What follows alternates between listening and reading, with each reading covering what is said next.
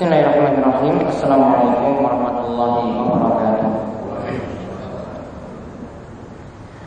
Alhamdulillahirrahmanirrahim Hamdan kasiran tayyiban barakan fi Kami minggu rabbana wa yardah Wa ashadu an la ilaha illallah Wahdahu la syarika lah Wa ashadu anna muhammadan abduhu wa rasuluh Allahumma salli ala nabiyina wa sayyidina muhammadin Wa ala alihi wa man tabi'ahum bi sanin Taib, uh, Alhamdulillah para jamaah sekalian yang semoga selalu dirahmati dan diberkahi Allah Subhanahu Wa Taala.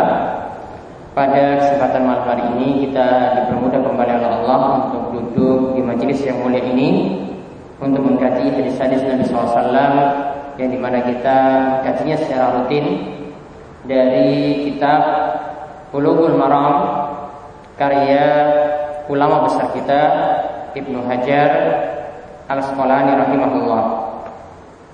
Kita masih membicarakan tentang masalah sholat. Masih dalam bab Sifat sholat Nabi Shallallahu Alaihi Wasallam.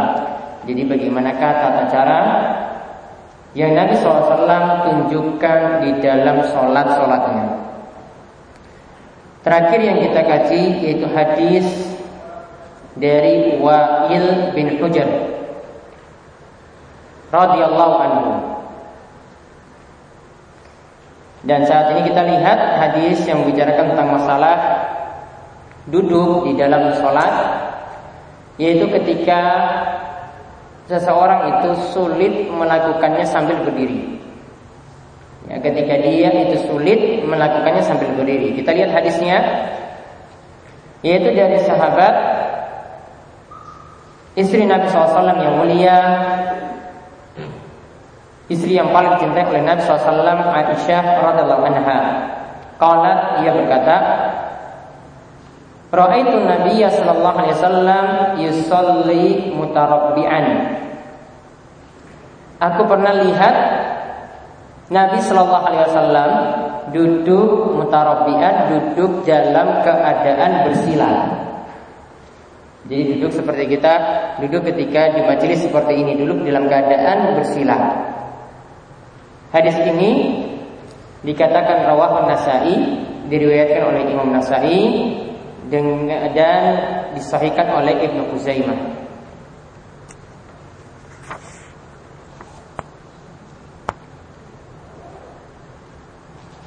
Dan hadis ini intinya para ulama bersisi pendapat ya para ulama itu bersisi pendapat dan kesimpulan dari pendapat yang ada ada di sini sebagian ulama seperti Syekh Al-Albani rahimahullah mensahihkannya.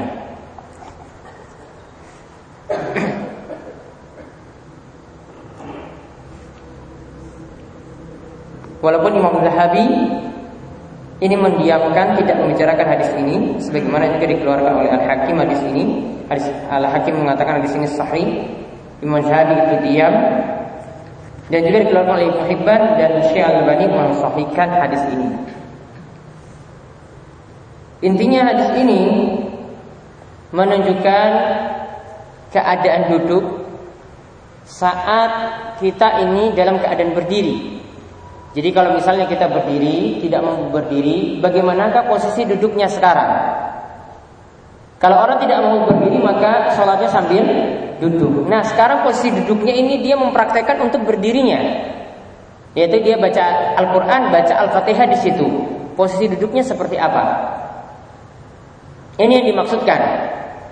Nah, posisi duduk untuk mempraktekkan berdirinya di sini ya di sini dikatakan duduknya adalah mutarabbian yaitu duduknya dalam keadaan duduk bersila.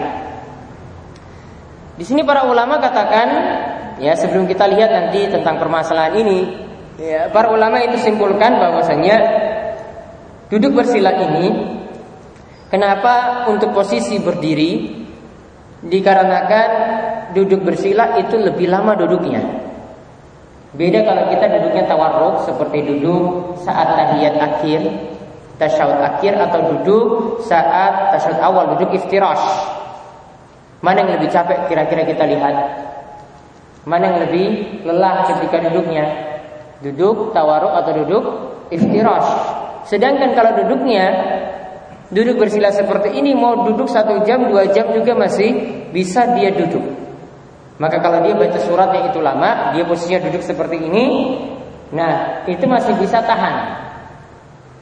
Makanya sini para ulama katakan duduk tarabu duduk bersila seperti ini aksaraha wa khusyu'an lebih lama duduknya, lebih santai duduknya dan nantinya lebih khusyuk. Beda dengan duduknya iftiras atau duduknya itu tawarruk. Namun intinya di sini permasalahan duduk ketika kita tidak mampu sholat sambil berdiri intinya duduknya itu bebas. Tidak mesti duduk bersila seperti ini. Kalau orang duduknya misalnya ya dengan cara duduk saat tahiyat awal itu dibolehkan.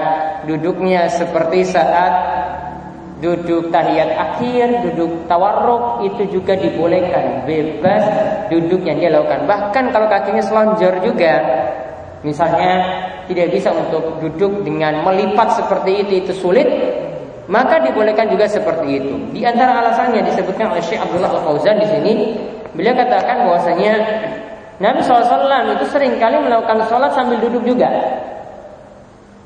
Beliau sholat juga pernah sambil duduk, namun tidak disebutkan kaifiyah. Tata cara duduknya itu yang persis seperti apa? Kecuali yang membicarakannya cuma hadis ini saja. Sedangkan hadis ini tadi intinya para ulama bersilang pendapat dalam masalah kesohihan hadis tersebut. Nah sekarang kapan seseorang itu boleh sholat sambil duduk? Kapan seseorang itu boleh sholat sambil duduk? Maka Syekh Muhammad bin Sulaiman mengatakan ada tiga keadaan. Nah ini patut dicatat. Ada tiga keadaan seseorang itu boleh sholat sambil duduk. Yang pertama, ketika tidak mampu. Ketika tidak mampu sholat sambil berdiri. Dan Allah Subhanahu wa taala katakan dalam surat Al-Baqarah 286, La yukallifullahu nafsan illa wus'aha. Allah tidak membebani kepada manusia, kepada seorang pun kecuali yang dia mampu kerjakan. Kalau tidak mampu berdiri, berarti posisinya yang dia mampu itu seperti apa? Ya kalau mampunya duduk ya duduk. Jadi kalau sholatnya tidak mampu berdiri maka sholatnya sambil duduk. Ini keadaan yang pertama. Kemudian yang keadaan yang kedua, keadaan takut atau genting.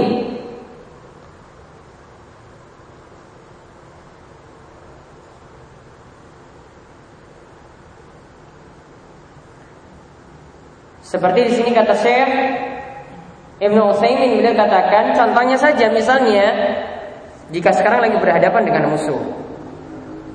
Musuh itu sudah siap-siap tembak jika orang itu berdiri. Jadi dia di balik tembok misalnya, kalau berdiri kena peluru. Maka kondisi yang bisa dilakukan itu adalah sholatnya sambil duduk. Karena kalau berdiri nyawanya terancam.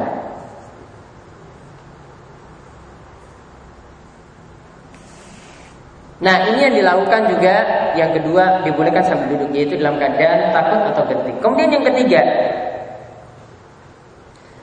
jika bermakmum di belakang imam yang sholat sambil duduk,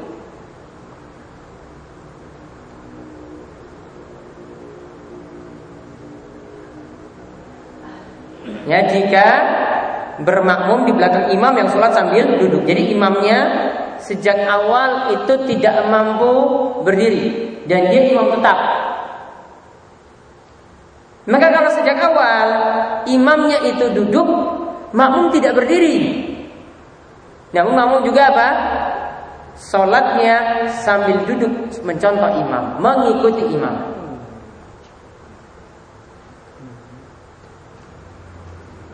Nah duduknya apa tadi? Aslinya tadi kata kita lihat dari hadis berarti duduknya tadi bersila seperti ini kan? Bersila seperti ini. Namun ini bukan jadi keharusan. Karena hadisnya tadi masih ada perselisihan kuat di antara para ulama. Jadi kita simpulkan ya ada tiga tadi keadaan yang membolehkan kita sholat sambil duduk. Yang pertama tadi dalam keadaan ya jika tidak mampu berdiri.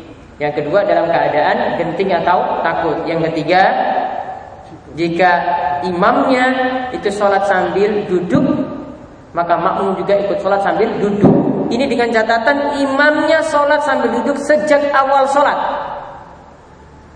Beri catatan, imamnya duduk sejak awal sholat, bukan di tengah-tengah. Kalau misalnya imamnya di tengah-tengah baru duduk, jadi sejak awal itu berdiri. Namun karena tidak kuat lagi berdiri, imam itu sambil duduk ketika itu, maka sudah makmum tetap melanjutkan sholatnya dalam keadaan berdiri.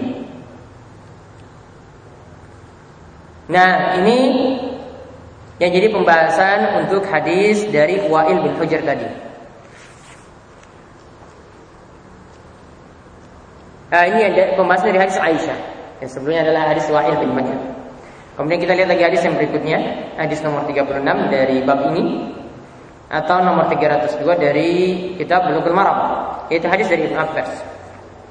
Radhiyallahu anhu ia mengatakan di sini membicarakan tentang masalah apa doa yang dibaca ketika duduk antara dua sujud. Apa doa yang dibaca ketika duduk antara dua sujud Nah di sini disebutkan hadis dari Ibnu Abbas radhiyallahu anhu Anna Nabi SAW karena yakulu baina sajadatain.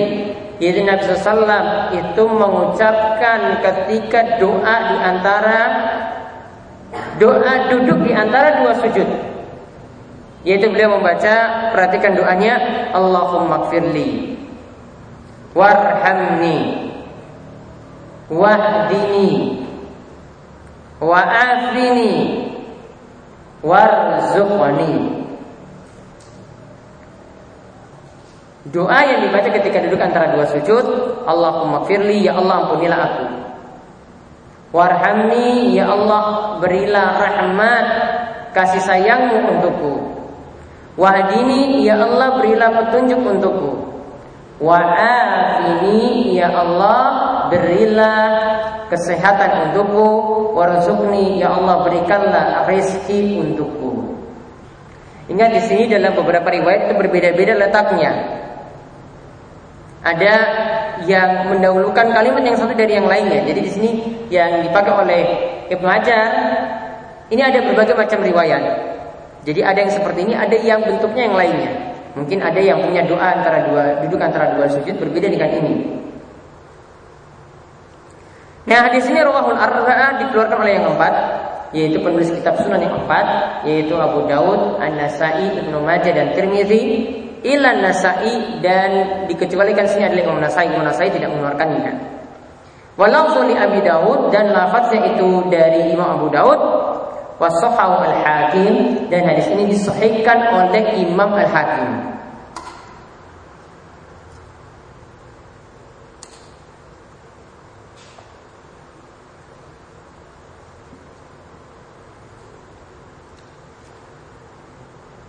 Nah, faedah yang bisa kita ambil dari hadis ini yang pertama dikatakan oleh Syekh Muhammad bin Shalih Utsaimin bahwasanya ketika duduk antara dua sujud itu diperkenankan untuk berdoa. Jadi isi bacaannya itu adalah doa. Allah firli warhamni itu isinya adalah doa. Ya Allah ampunilah aku, ya Allah rahmatilah aku. Itu isinya doa. Ya sekali lagi duduk antara dua sujud adalah duduk untuk berdoa saat itu. Selain sujud kita kan berdoa. Namun kalau sujud lebih bebas. Jadi setelah kita baca doa sujud, Subhana rabbil a'la, bacaan sujud subhana rabbil a'la, baru setelah itu kan bisa tambah doa lagi. Karena Nabi SAW katakan, ya, akrabu ma yakunu yakunul abdu min rabbih wa huwa sajidun fa aktsir du'a. Yaitu tempat yang di mana Allah itu sangat dekat dengan hambanya yaitu ketika dia sujud maka perbanyaklah doa ketika itu doanya bebas namun kemarin sudah saya jelaskan doa di dalam sholat gimana harus dengan bahasa apa dengan bahasa Arab doanya bisa jadi dari Al-Quran hadis bisa jadi dari doa yang kita buat dengan bahasa Arab kita sendiri dan tidak dibolehkan menurut ulama Syafi'iyah doanya dengan bahasa non Arab. Bahkan mereka katakan mereka sepakat sholatnya jadi batal. Jika doanya tadi dengan bahasa selain Arab. Ini menurut mazhab Syafi'i. Nah, sekali lagi di sini dikatakan duduk antara dua sujud itu adalah duduk juga untuk berdoa. Isi yang kita baca kandungannya itu adalah doa. Maka ada ketika sujud kita diususkan untuk berdoa. Ada tadi duduk antara dua sujud. Kemudian ada lagi ketika kita mulai sholat saja dengan baca doa istiftah itu juga sudah menunjukkan ada doa dalamnya Allahumma ba'id baini wa baina khotoyaya ya Allah jauhkanlah aku dari dosa-dosaku bagaikan jauhkan antara timur dan barat. Itu isinya juga adalah doa. Jadi di tempat-tempat tertentu isi dari bacaan tadi itu adalah doa.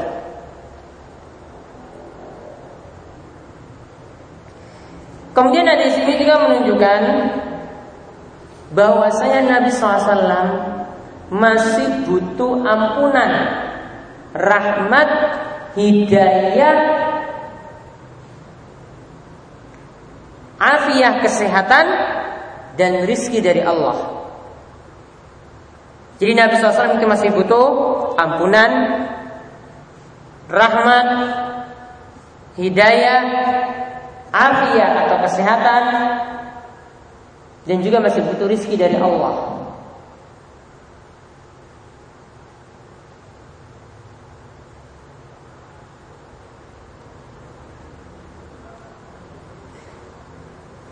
Dan afiah di sini ya Dikatakan Allahumma uh, dikatakan dalam doanya Allah mafirli warhamni wadini wa afini. Nah, ini diberi catatan itu ada dua makna. Wa afini. Ya, jadi kalau kita baca wa afini itu maknanya apa? Maknanya itu adalah kesehatan yaitu diberikan keselamatan pada dua hal yaitu pada badan dan pada agama. Keselamatan dua hal, yaitu pada badan dan pada agama kita. Pada hati kita. Jadi kalau kita berdoa Allah maafin warhamni warzuqni wa'afini ya wa'afini itu maksudnya itu. Minta keselamatan pada kesehatan badan kita supaya tetap terus sehat dan juga kesehatan hati kita atau agama kita supaya tetap terus selamat berada di atas ajaran yang benar terus diberi petunjuk. Nah, itu yang dimaksudkan dengan wa'afini. Dua maksud seperti itu.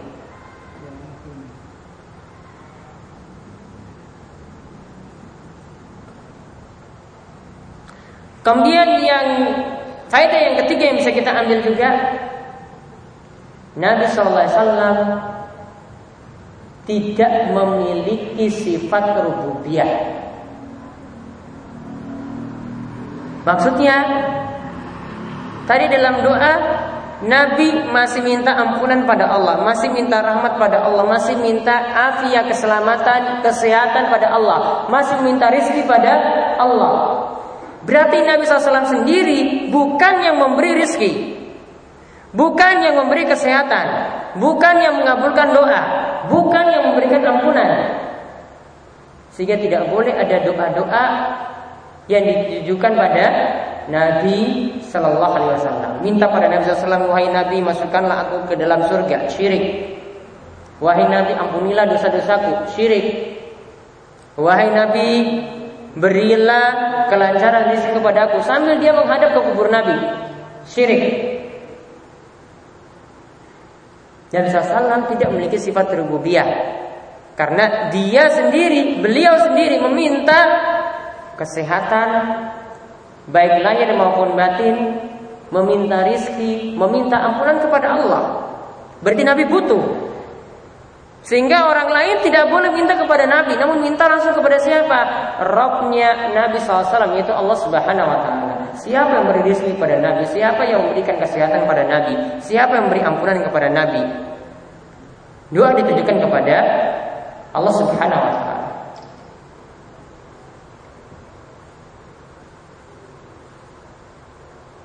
Kemudian faedah yang keempat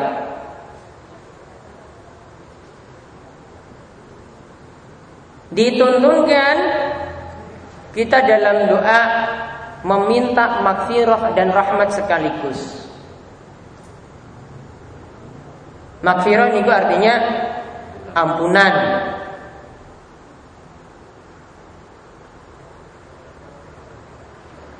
Ampunan karena apa?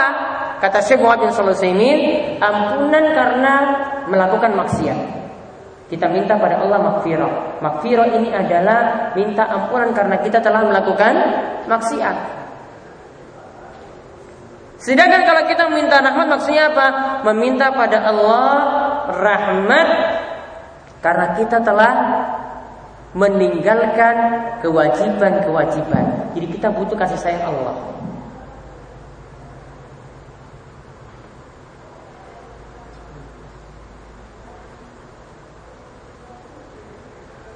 Jadi kita butuh makfirah, makfirah karena apa? Kita melakukan dosa. Kita butuh pada Allah rahmat karena kita telah lalai dari ketaatan atau kewajiban-kewajiban. Jadi kita butuh rahmat atau kasih sayang Allah Subhanahu wa taala.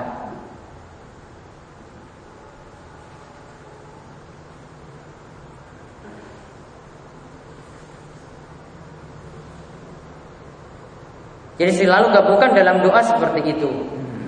Ya, selalu gabungkan dalam doa seperti itu. Atau doa ini pun bisa kita baca di dalam doa-doa kita yang lainnya di luar sholat, ketika sujud atau ketika kita antara azan dan iqamah atau di sepertiga malam terakhir bisa membaca doa ini. Allahumma firli warhamni wahdini wa'afini warzuqni. Bisa membaca doa tersebut karena doa ini maksudnya juga adalah umum. Kemudian yang kelima, hadis ini menunjukkan Nabi SAW butuh hidayah, begitu juga kita butuh hidayah dari Allah.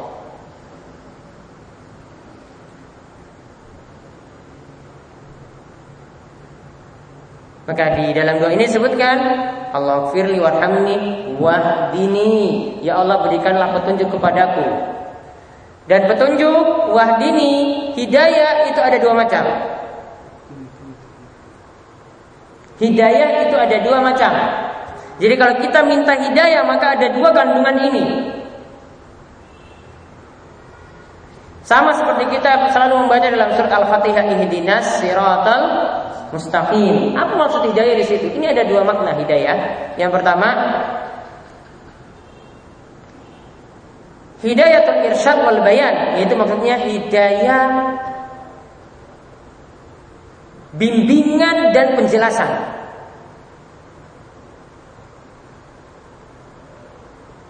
Bimbingan dan penjelasan.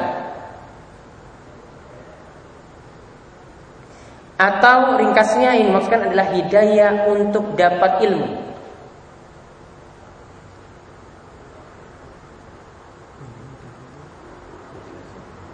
Bimbingan atau penjelasan atau kita katakan hidayah untuk dapat ilmu. Kemudian hidayah yang kedua adalah hidayah taufik yaitu yang dimaksud adalah hidayah untuk beramal dan menerima kebenaran. Hidayah untuk beramal dan menerima kebenaran. Coba Bapak perhatikan bahwasanya hidayah ini dua ini selalu kita dapat. Pertama kita belajar di sini itu ingin dapat ilmu, hidayatul irsyad wal bayan. Ingin dapat ilmu, dapat bimbingan. Namun setiap orang yang sudah dapat ilmu ini belum tentu bisa amalkan. belum tentu bisa menerima kebenaran. Dia keluar dari majelis seperti ini, belum tentu dia jadi baik. Tapi dia sudah dapat ilmu, sudah dapat penjelasan. Mau menerima tadi, mau dapat taufik untuk beramal, untuk menerima kebenaran, itu dari Allah Subhanahu wa taala. Jadi hidayah pertama tadi hidayah yang dapat diberikan manusia. Diberitakan tadi hidayah yang pertama hidayah irsyad wal bayan, pembimbingan dan penjelasan itu semua manusia bisa berikan. Jadi semua bisa dakwahi, semua bisa berikan ilmu.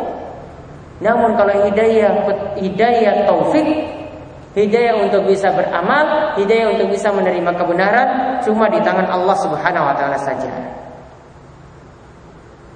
Ya, cuma di tangan Allah. Manusia berarti cuma bisa apa? Dakwahi. Cuma bisa ngomong saja, cuma bisa mengarahkan saja, cuma bisa berikan penjelasan saja, cuma bisa berikan bimbingan. Mau terima atau tidak itu urusan bukan urusan kita, itu adalah urusan dirinya dengan Allah.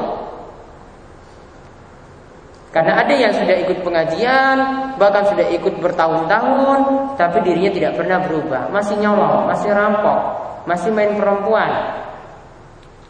Sudah ngerti kan, sudah paham.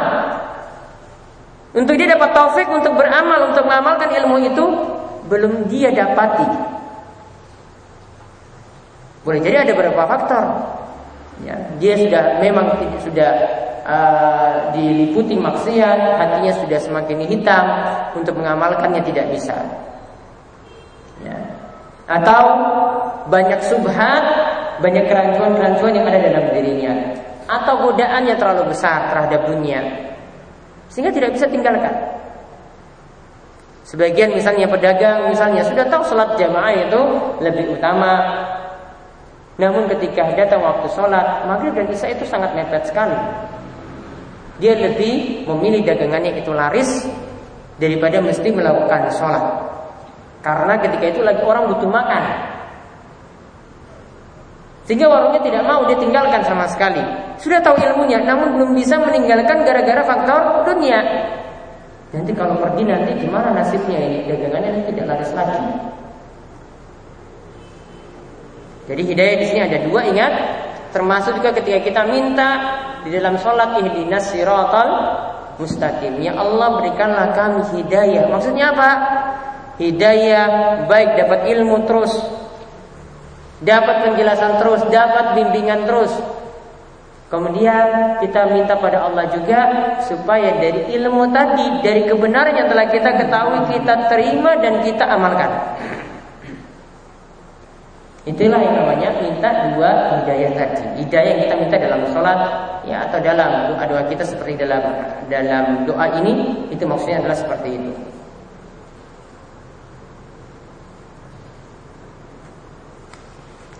Kemudian faedah yang keenam Diperintahkan ketika duduk antara dua sujud membaca doa seperti ini. Membaca doa apa tadi? Allahumma firli warhamni wahdini wa'afini warzuqni.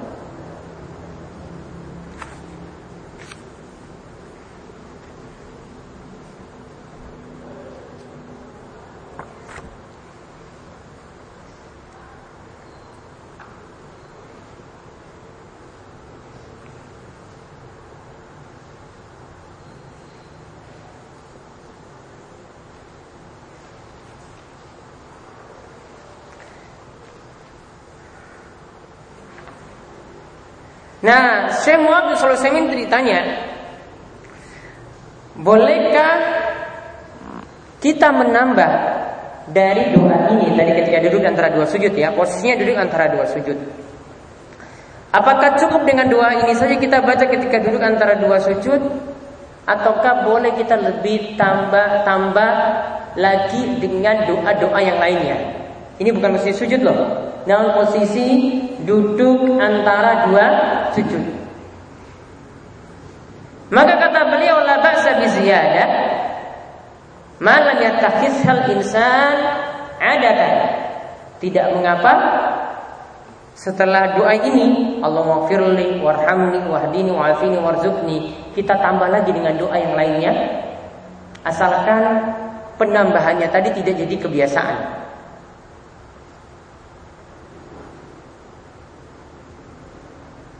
Karena kalau dia nambah terus, padahal Nabi SAW cukup dengan doa ini. Namun kalau dia tambah terus berarti nanti dia melangkahi Nabi Shallallahu Alaihi Wasallam.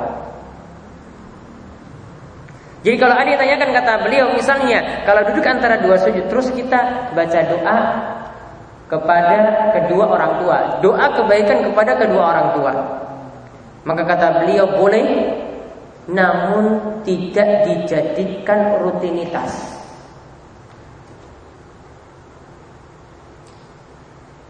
Karena yang diajarkan tadi dalam duduk antara dua sujud doa tadi mau ditambahkan dan tadi kita sudah sebutkan duduk antara dua sujud adalah tempat untuk berdoa. Maka ditambah boleh namun jangan dijadikan rutinitas. Kalau dijadikan rutinitas harus butuh dalil. Kok kamu baca doa seperti itu terus di dalam duduk antara dua sujud? Harus ada dalil.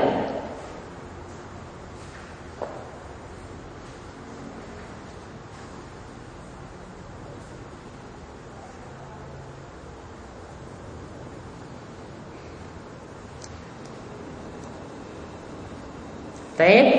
Kemudian hadis yang berikutnya. Hadis nomor 37 dalam bab ini. Kita baca dulu terjemahannya saja yaitu tentang masalah hukum duduk ya setelah sujud.